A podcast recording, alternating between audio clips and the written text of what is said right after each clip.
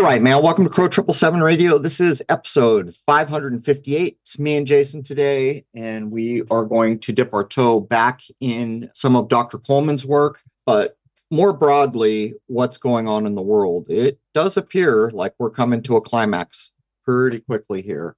The people that I know that are in rings and places that I would never have anything to do with are claiming that we're going to see a lot of change in 2024 and that we're going to see some really crazy things happen by 2025, which remains to be seen.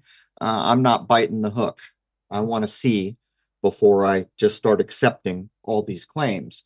But I mean, Jason, what would you say? We've been told a number of things, and some of them have been pretty much on the money, not all of them.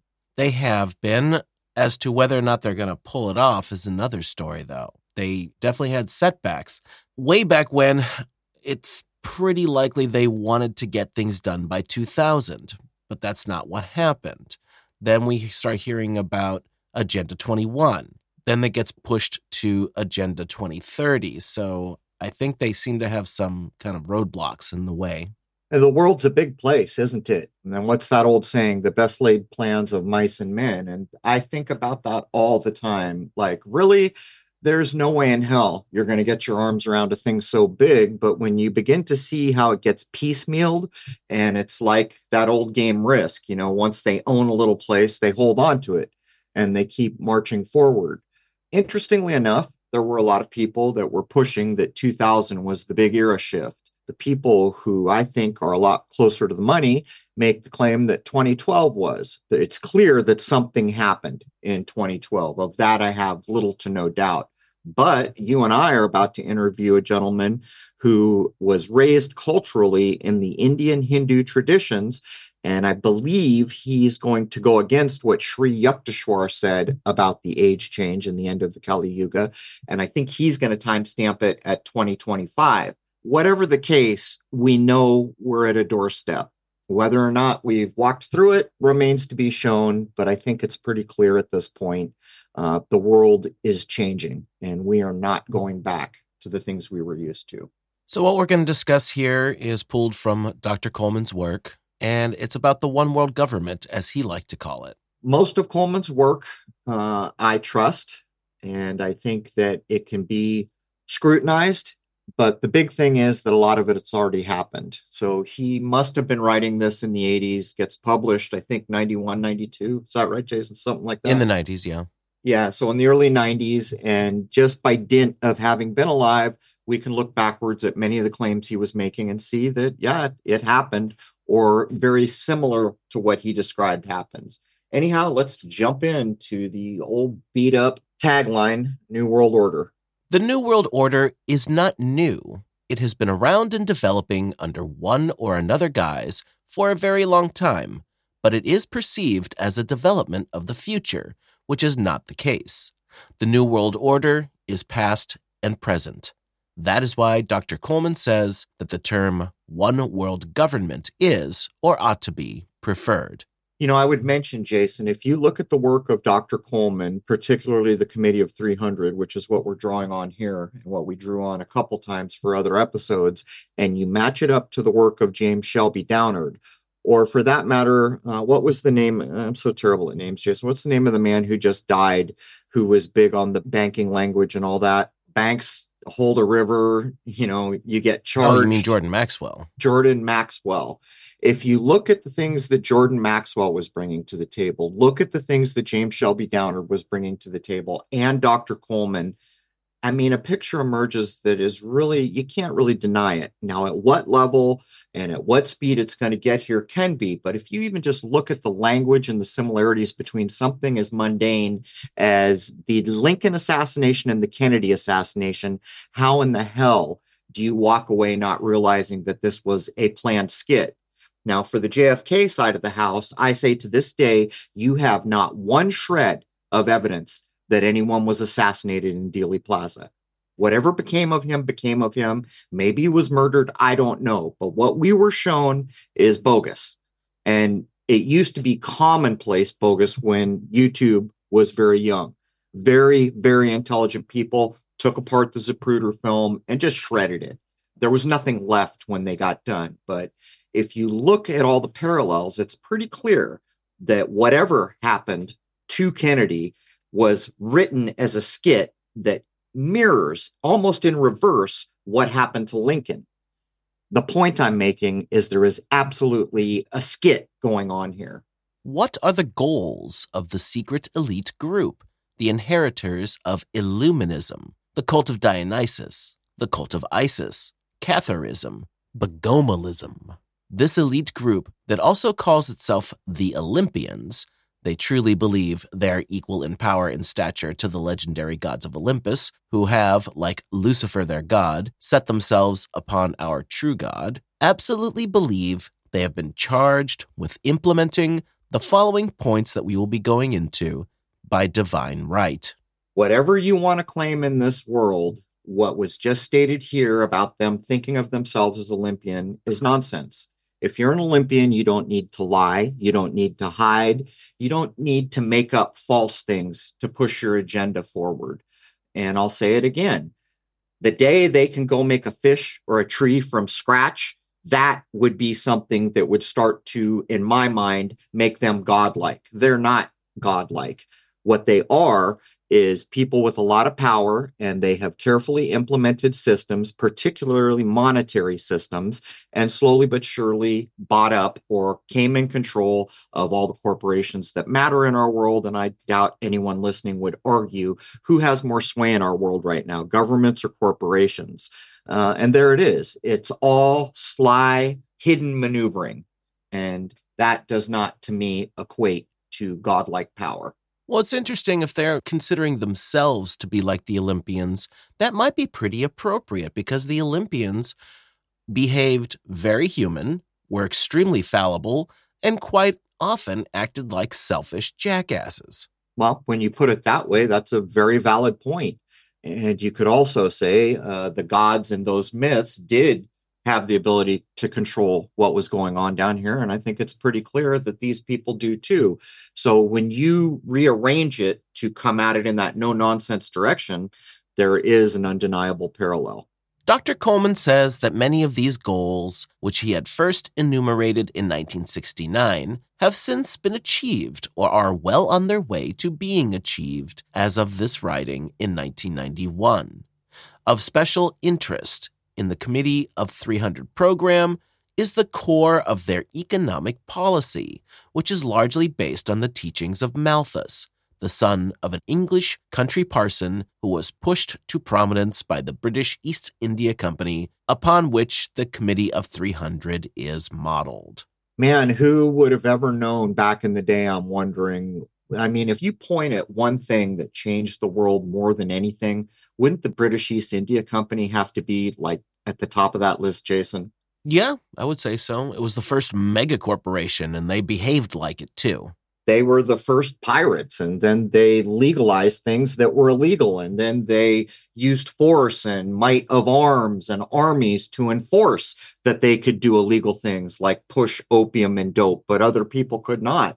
You know, I used to consider uh, think of Britain, that tiny little place, how much of the world has been affected.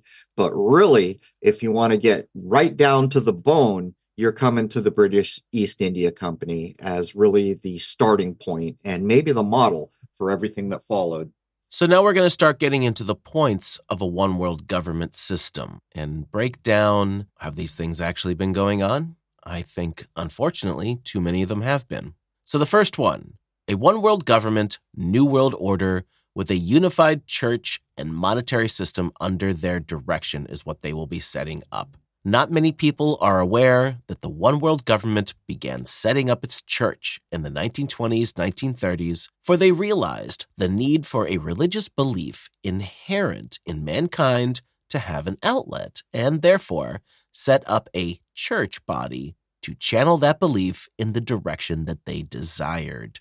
This is one of the biggest things uh, that has accelerated recently the wholesale attempt to destroy what the, I don't want to say the Catholic Church, I guess I want to say Christianity in general. The way that fame and famous people and music have slowly but surely chipped away at the Christian faith as a whole. Um, and it's been very effective. Uh, I think it was 10 years ago when you and I were doing a show when I had just read that the Church of England was down to 1% membership of what it once was, or something like that. And this is really the scary part because when you get to a point where you have ripped down the spiritual beliefs of nations, that's a hell of a thing. Well, it's interesting that Christianity seems to be the big thing that's standing in their way. And while they have managed to really take chunks out of it in the United States and possibly some of the other Western countries, if you look at Central America, South America, some of the Asian countries, they are still very, very firm in their Christian beliefs. That's a good point. When we looked at the Daniel Estulin work, when I was trying to demonstrate that world population had been declining since at least the 70s, you and I discovered that some of the populations that were not falling were exactly what you just said, and almost all of them were Catholic. Not all, but the South American, uh, typically Hispanic. Uh, in one way or another, typically families that have like five children, that was growing. But look at what their version of Christianity is Catholicism. And you can see anytime you want to take a look, the things that they say are okay now that in the 60s, no way could they have ever said anything was okay that they're saying is okay now. And I'm not going to get into the specifics. I think people know what I'm talking about. That's not the main point. The main point is what is acceptable, what is spiritually okay. That goalpost has moved so far as to be a 180 from what it once was. The important thing to note here is that despite what the Catholic Church may or may not be doing, these people are usually very firm in their beliefs. And I would say overall, they do try to be very good people. And the bad guys can't have that now, can they? That's a good point. Now, this is why I don't participate in the bashing of any spiritual tradition, because within any spiritual tradition, you will find truly spiritual individuals that are important, super important. They're high up the spiritual path. And that is the point. And what's happening now is that like what was it? Uh, just the other day i saw a thing madonna did where they they had all these christian crosses. They had two guys in like s&m outfits and you know, i guess she was playing the whore of babylon. I have no idea. And you can see that imagery being chipped and pulled and you know just morphed into something that it never was.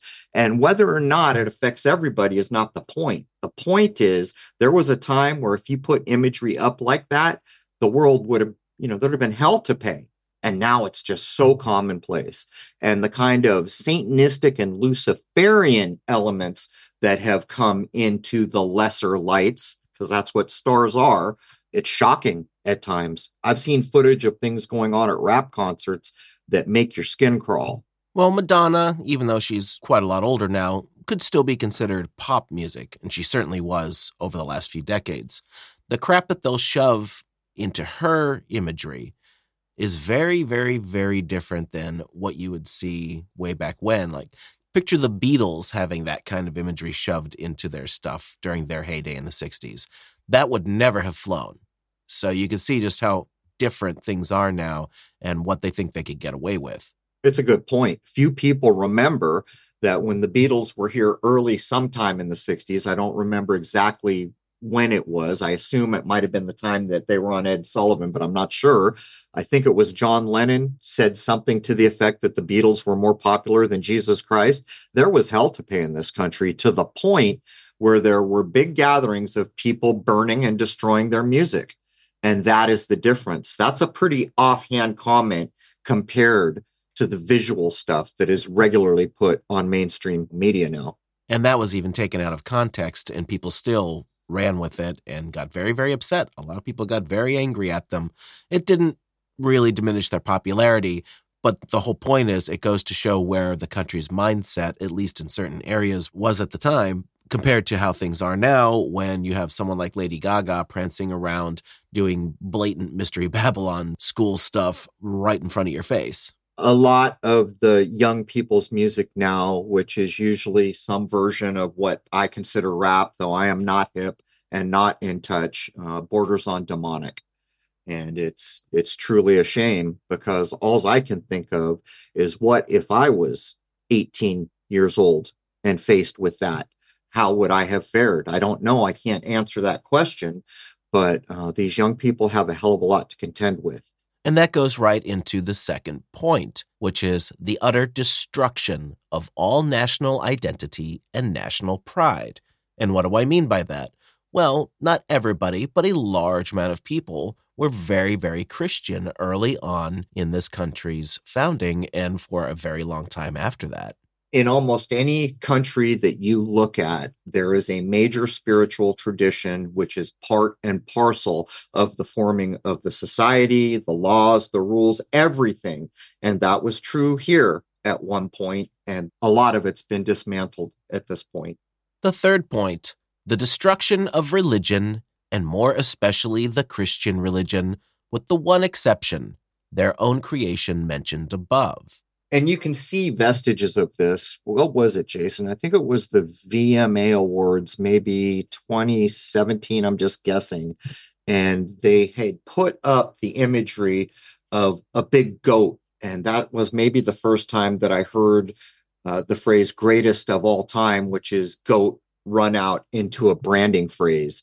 And in it, they had a big golden goat head, uh, the golden popcorn, and it was like open season to the fullest. In the first time that I had ever seen it, just the veil is down now. They don't give a damn. And the speed at which that has come forward is it's truly astounding. So, pretty much the 90s and into the 2000s, we started seeing the pop culture icons just using dark imagery all over the place. It was starting to be very acceptable for them to do it and get away with it. And here's the thing that a lot of folks forget they don't give a crap about you if you're an adult. They're out to get the kids and get them acclimated to new ideas. And of course, to them, seeing that stuff, it doesn't mean very much, but the imagery is still there and the intent is still there. And that is what the young people are accepting as normal that's a fact. And they have a huge Achilles heel because when I was young, this was not a content driven world. Now this is a content driven world, and all of what Jason just cited is nicely packaged and delivered as content. And it has become so meaningless that even the platforms that carry this kind of fallen dark content are just doing it in snippets and bites now. Reminds me of when Twitter first came you can't express a full idea. And this has an effect on how long people can pay attention to things or are willing to. It's gotten to the point where you'll see studies done where they'll look at young people and try to discover how many of them are reading a book. Now, these are people who came up and their young culture was used to Twitter, to TikTok, which is a short snippet of videos, and the attention spans and the ability of young people to concentrate on detailed ideas has diminished. And reading books, that's, I mean, if things keep on, that's going the way of the dodo bird. The past generations weren't ready for that kind of stuff. Now, the technology wasn't there either, but it took a while to whittle away at how things were and change people enough so that the things we have today are perfectly acceptable.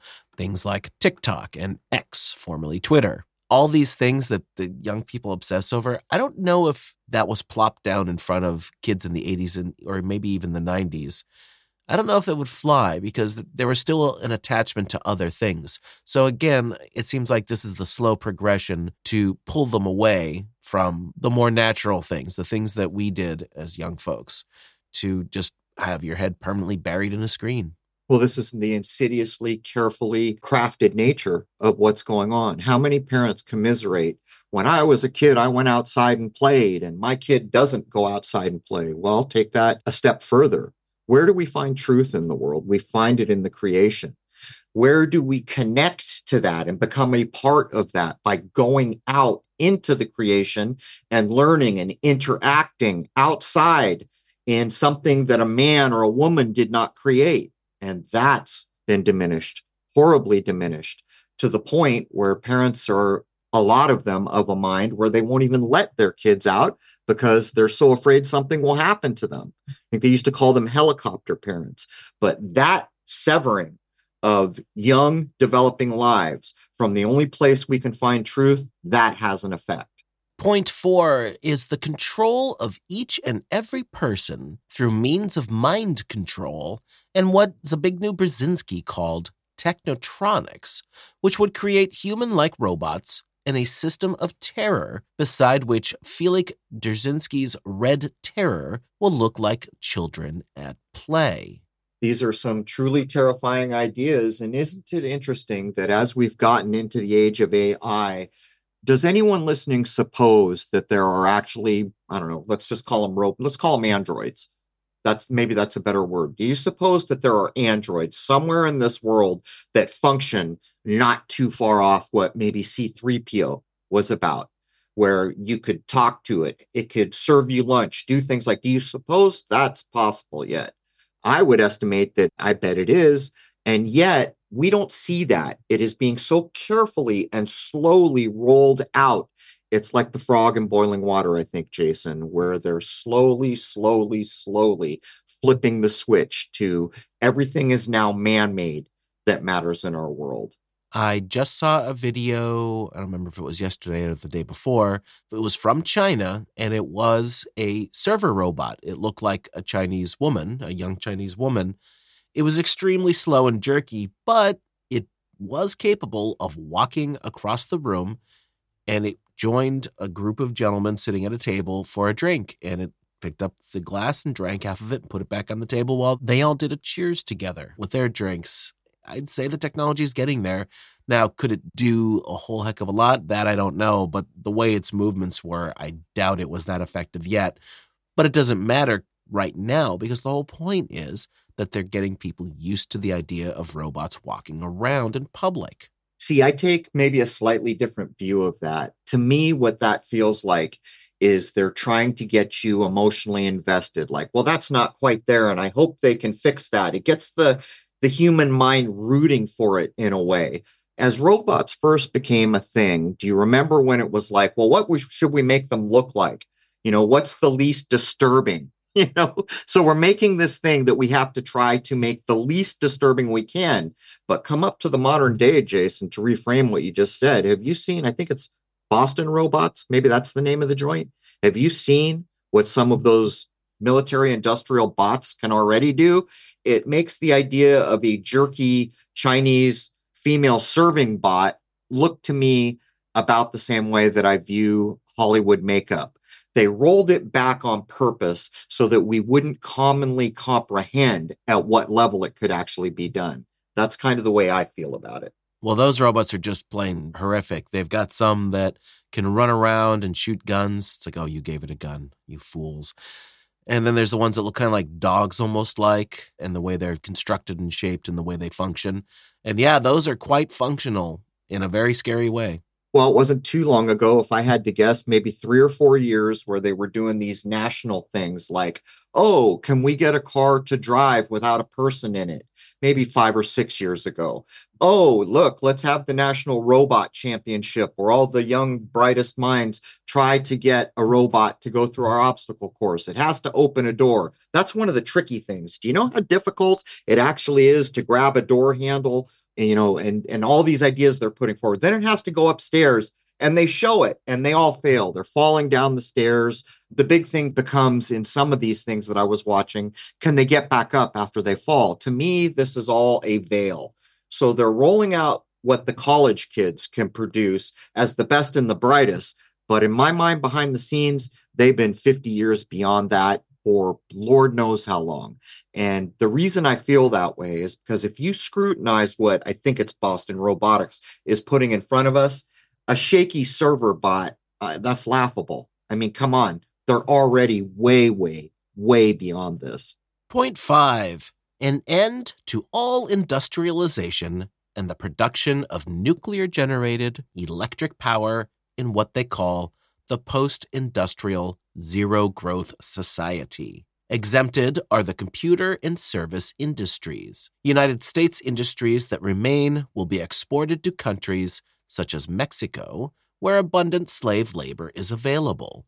Unemployables in the wake of industrial destruction will either become opium heroin and or cocaine addicts or become statistics in the elimination process we know today as Global 2000. That's just creepy the way dark minds can plan at such a high level. It's insidious to the point where statistically you've got to wonder could the best and the brightest and the most common sense and intelligent among us remain free of this kind of planning? I'm pretty sure we could say that this has already been going on. Starting in the 70s, we know that they started stripping out all of the industry from the United States and shipping it elsewhere. There are plenty of major companies that started off as American who have very little in the United States left as far as production. They have indeed moved it to places like Mexico and, of course, a lot of the Asian countries. This has gone on. And I don't know how bad it was when Coleman was writing this in the late 80s and into the early 90s, but as far as the decades since then, how much is still left in the United States? Not a whole heck of a lot. We used to be self sufficient and we don't make much of anything anymore. Everybody knows that's true. And the big example is Detroit. Detroit was once considered the heartbeat of America because of the car and steel industry. And it was commonly said when I was young what is good for Detroit is good for America. Well, the 80s got here, and look, it took them like no time at all to dismantle it. And what happened? Some fat guy whose allegiances are questionable made a movie commiserating and chased the CEO of one of the companies, uh, you know, Roger, trying to ask, What the hell did you do here? But look at the other side of what he's talking about all that time ago. He knew the plan because how could he have known where the drug thing was going to go? So in the 60s began the normalization and introduction of drugs. Well, this has worked a dream because now so much of the real drug addiction problem is from your local doctor. It's issued. You go to a store called a CVS or a Walgreens or a pharmacy to get the drug that has you addicted. And some of the side effects that show the intent of how it was done are shameful. As an example, I was told, I was talking to someone who is an expert in addiction, and they told me, and I am not an expert in addiction in the medical way of how you get people off it. But what he told me was someone who's like on heroin can, you know, everyone knows getting off that is a nightmare of nightmares. But what they put you on, he told me, is much, much, much more difficult to get off. So they take you off the heroin, put you on medically produced, uh, what is it, methadone or something like this. And he said it's, you know, a thousand times more difficult to get off the methadone. And then he pointed out to me a thing that I have seen firsthand now with regard to the pain medications. They did the same thing. They took drugs that were difficult to get off and they have slowly replaced them with things that are a little more like the methadone. These drugs where you put it under your tongue and it melts instantly. These things are supposedly, and I'm not a doctor or an expert, but I am told many, many, many times more difficult to get off to the point where he was saying it is a extremely low percentage of people who can get themselves without help off it if that doesn't scream intent and underscore the accuracy of what Coleman put down, I mean, I don't know what would. Well, he's certainly not wrong about so many people becoming addicted to drugs.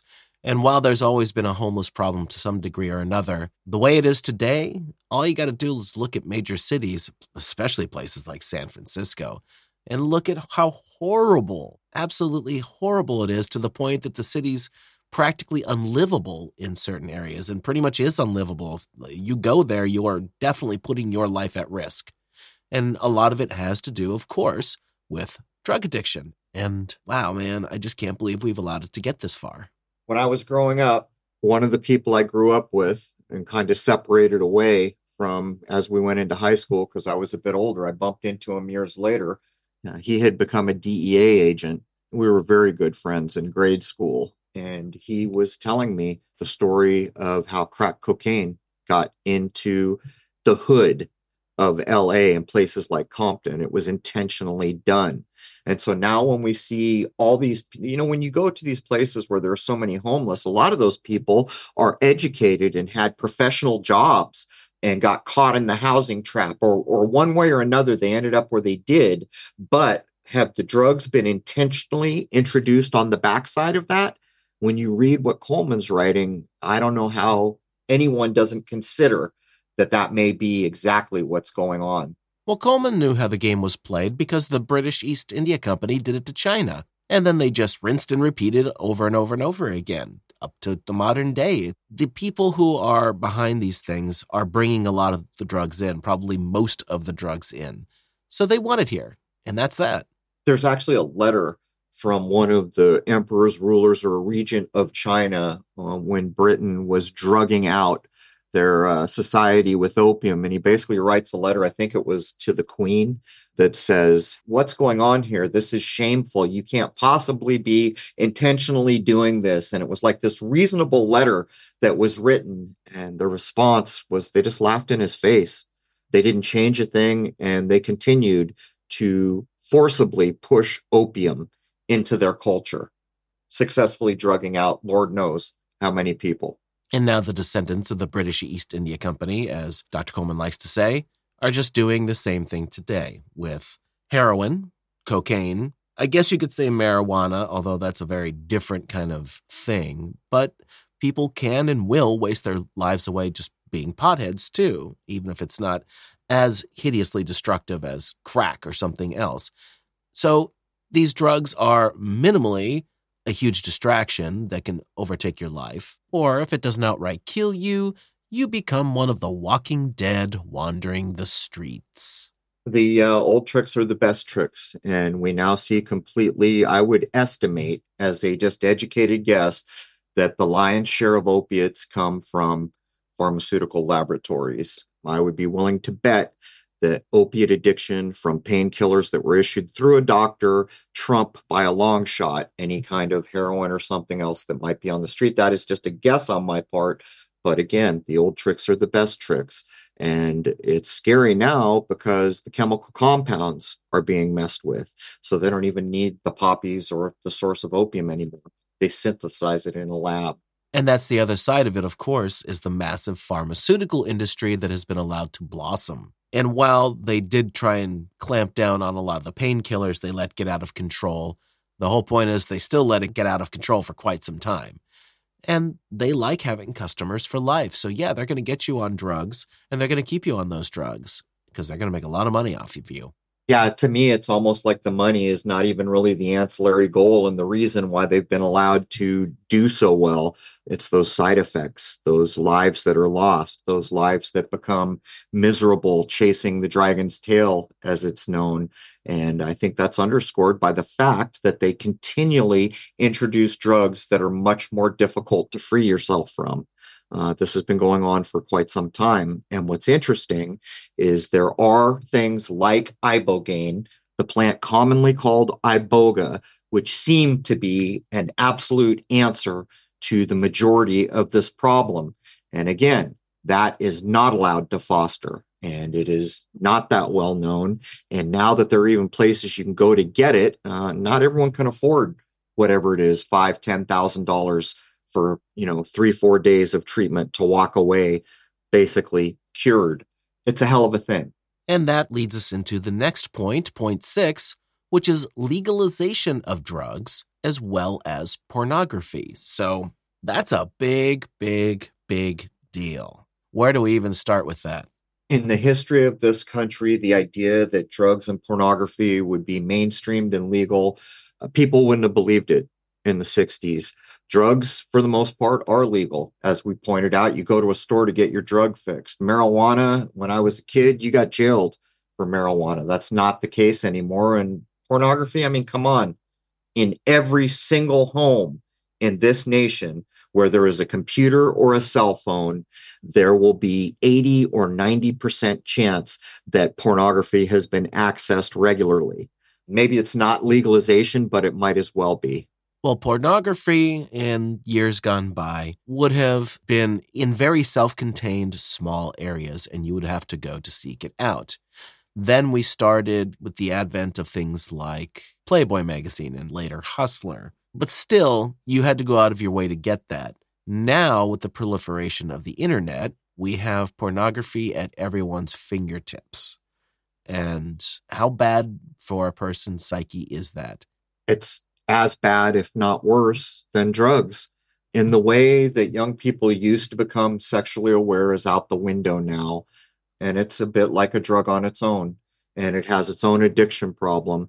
I remember when I was young, the big thing was, well, are we going to allow 7 Eleven to put Playboy behind the counter? Well, that argument kept going. And then pretty soon it was, well, are we going to let that 7 Eleven put Hustler behind the counter? And then it went on and on. And then the argument became, you know, we should probably make them put a brown wrapper around it so not everyone can see the cover of Hustler magazine. So you can see how this is done. It's it's the frog in boiling water every time. They don't care seemingly whether they win the battles along the way. It's the inches that they gain. And when they gain that inch, they desperately hold on to it with a plan to expand that inch into a foot. And it seems to work a dream, Jason, over and over and over. And again, they're not so much interested in the current generations they're more aiming at the children. And now we've had generations who have grown up with internet access, very strong, powerful internet access. So they know that it's all there. And what is that doing to society? Well, I would say it's damaging relationships and people who just want gratification over a fulfilling relationship that might last for many years, possibly a lifetime. That's getting damaged, in my opinion it warps expectation, among other things. It would be a bit like in the 70s going to the movies and then trying to gauge the entirety of society based on movie stars that you've seen, right? It's unrealistic. But what's worse is, you know, things like pornography are every bit as addicting as drugs. And it has absolutely driven a wedge in relationships. And I would estimate uh, how young minds come to sexual maturity, how they learn about it, how they progress, and the relationships they form along the way. All of it, all of it has been sullied if pornography has been a part of it. Point seven depopulation of large cities, according to the trial run carried out by the Pol Pot regime in Cambodia. It is interesting to note that Pol Pot's genocidal plans were drawn up here in the United States by one of the Club of Rome's research foundations. It is also interesting that the committee is presently seeking to reinstate the Pol Pot butchers in Cambodia. Now, of course, this is several decades out of date, but we do know that depopulation is front and center on the minds of the bad guy controllers of this world. I would estimate that if people could get an actual view of populations around just the United States, their jaw would drop. I've said it a lot of times. The train wrecks happen. We're waiting for the body count. Just the other day, I saw a clip of a woman walk into a mall in a major city. The entire mall was open. There were two stores open. And it was, it's just, it's bizarre on a level where I don't think people are even really ready to accept what that actually means. You know, Jason, on the tail of 2020, and even now in places like Britain, where they openly use the term, what is it? Excess deaths. I forget the term, the branded term they're using now that admits that there were so called excess deaths. I think that the population has been drastically reduced. I don't think it's anywhere near the level they wanted because I think they wanted better than half. But if the things we have heard are true, then it's not just the initial deaths that should be considered, it's at what age people will be checking out. Used to be men were what, 74, women were, I don't know, a few years older than that. Uh, I think it won't be long until that number is down in the 60s and headed for the basement. Well, I think that's exactly it. Yeah, they'll take as many deaths as they could get with whatever plan it was that they instituted, which we know what that was. But a lot of people are now ticking time bombs, and we still see it quite often in the news. Died suddenly. Well, what the heck is that? Even to talk about it is a catch 22, Jason, because the things that we might say can have an effect on someone listening who got caught in the trap and it's a hell of a position to be in. You want to be able to say these things, but for my part, I don't want to be a cog in any wheel that furthers the diabolical plan. But we see it all the time. You know, just the other day, Uh, one of my neighbors I hadn't seen in a while came up to me and informed me she had a quadruple bypass. And the conversation that followed, I don't even need to repeat. Everyone can imagine the conversation that followed. And I am up to so many people that I know directly that it is a real conundrum of what I say in front of the microphone. And most people won't comprehend what I'm saying. But the problem is saying things that exacerbate the problem for certain people. And that's really all I can say. I know it's cryptic, but that's really all I'm going to say about it.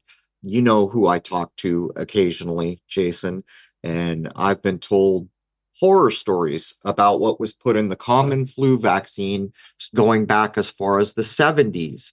It's a hell of a thing. And I think that in the next few years, it's become very apparent that there are a lot fewer people around.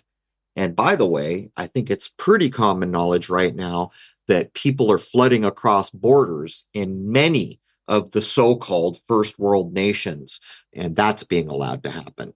Well, one of the main things that's in a lot of these common shots, flu shots, not talking about any of the newer stuff they've been pushing, is, of course, thimerosal, which is a mercury based preservative. And that is why we see such a drastic rise in things like dementia and Alzheimer's. They market to these people to take these things year after year after year, and you just can't get away from it. You walk into a Walmart and you see them pushing a flu shot. You go near a CVS, a Walgreens, a Rite Aid, they're pushing flu shots. You don't need a flu shot. Even if the technology wasn't trying to kill you or harm you in some way, shape, or form, it's literally a shot in the dark, throwing a dart at a dartboard and picking some strain that they're saying, okay, that's going to be the flu next year. This is what we're going to mass produce. It's all bunk. What if it's not even that? What if some of our guests have been right and that it's electromagnetic? By the way, one of our past guests contacted me, I don't know, a few months ago uh, still working or trying to continue to work in the medical industry. Informed me there was a staff meeting where it was rolled out that every year, starting this year, there would be a COVID vaccine in addition to the flu vaccine. A couple episodes ago, I told the story where I had to go into a CVS and I saw a young a young woman with her mother and they were getting the shot. And I was just sitting there beside myself and I began to realize that this is happening you know this is happening and there will be a dead reckoning and those of us that manage to tread water will be all right i guess. We'll be on the other side but there are going to be a hell of a lot that don't and that's just the facts at this point. This is happening. And we should be able to get point eight in for hour one, which is the suppression of all scientific development, except for those deemed beneficial by the committee. Especially targeted is nuclear energy for peaceful purposes. Particularly hated are the fusion experiments presently being scorned and ridiculed by the committee and its jackals of the press. Development of the fusion torch would blow the committee's conception of limited natural resources right out of the window. A fusion torch, properly used, could create unlimited, untapped natural resources from the most ordinary substances. Fusion torch uses are legion and would benefit mankind in a manner which is, as yet, not even remotely comprehended by the public.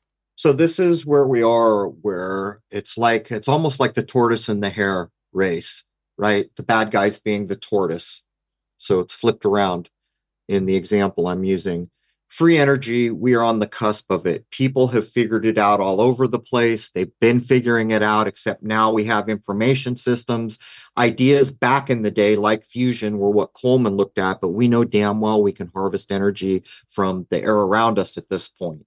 Now, it's a race. If that became common knowledge, it would absolutely undermine this everything is limited idea uh, that is being espoused by those who want to take over the world in the long run, as we wrap up hour one, I'm going to say what I always say. In the long run, this world is going to be on a new direction that is beautiful and amazing on levels we can't currently imagine. The truth is, all of us alive here, we're at the change point. Human beings do not like change, and it certainly does not help when the change is being fostered and forced forward by people who want power above power that's ever been known. All is not lost here by a long shot. I'll say it again the best pl- laid plans of mice and men. Can you imagine having a goal to take over the whole world, all the things that could go wrong? My point here is for those of us that know how to get back to truth, which is proven in the natural world, for those of us that recognize the absolute paramount importance of a spiritual life, it is among the most important things a human being can endeavor. It has been argued that that is the reason we are here, that we must spiritually advance. It has been argued that we continue to get recycled and retested in one way or another until we spiritually advance. I can't speak to that, but I can state outright that I have seen that idea expressed by enough cultures over long periods of time where they have no contact with one another that I don't think it's an idea that should be so easily dismissed. And what did we open with? These people that want to run our world, they're attacking religious traditions. That's the spiritual life. With that, Jason, I think we're there. Do you want to add anything into hour one? So we've only gone through eight out of the 20 points that Dr. Coleman laid down in his book about the push to have a one world government. And we now have the benefit of several decades of hindsight. And we can see that a lot of these things have indeed come a long way or have been fully implemented. Now, he didn't get everything totally correct, but that doesn't mean that they didn't want those things and didn't make an effort for those things to happen. And as we go through this, we're going to see that there are more horrible things that they definitely wanted to happen and still want to happen. Even though their plans might have been pushed slightly into the future, they're still going to go for this stuff, and they are going for this stuff. We see it all around us every day. You know, they they outlined some of their big plans in the movie The Matrix. Do you remember when uh, Smith informs Morpheus that they've recognized what human beings actually are? They're a virus, right?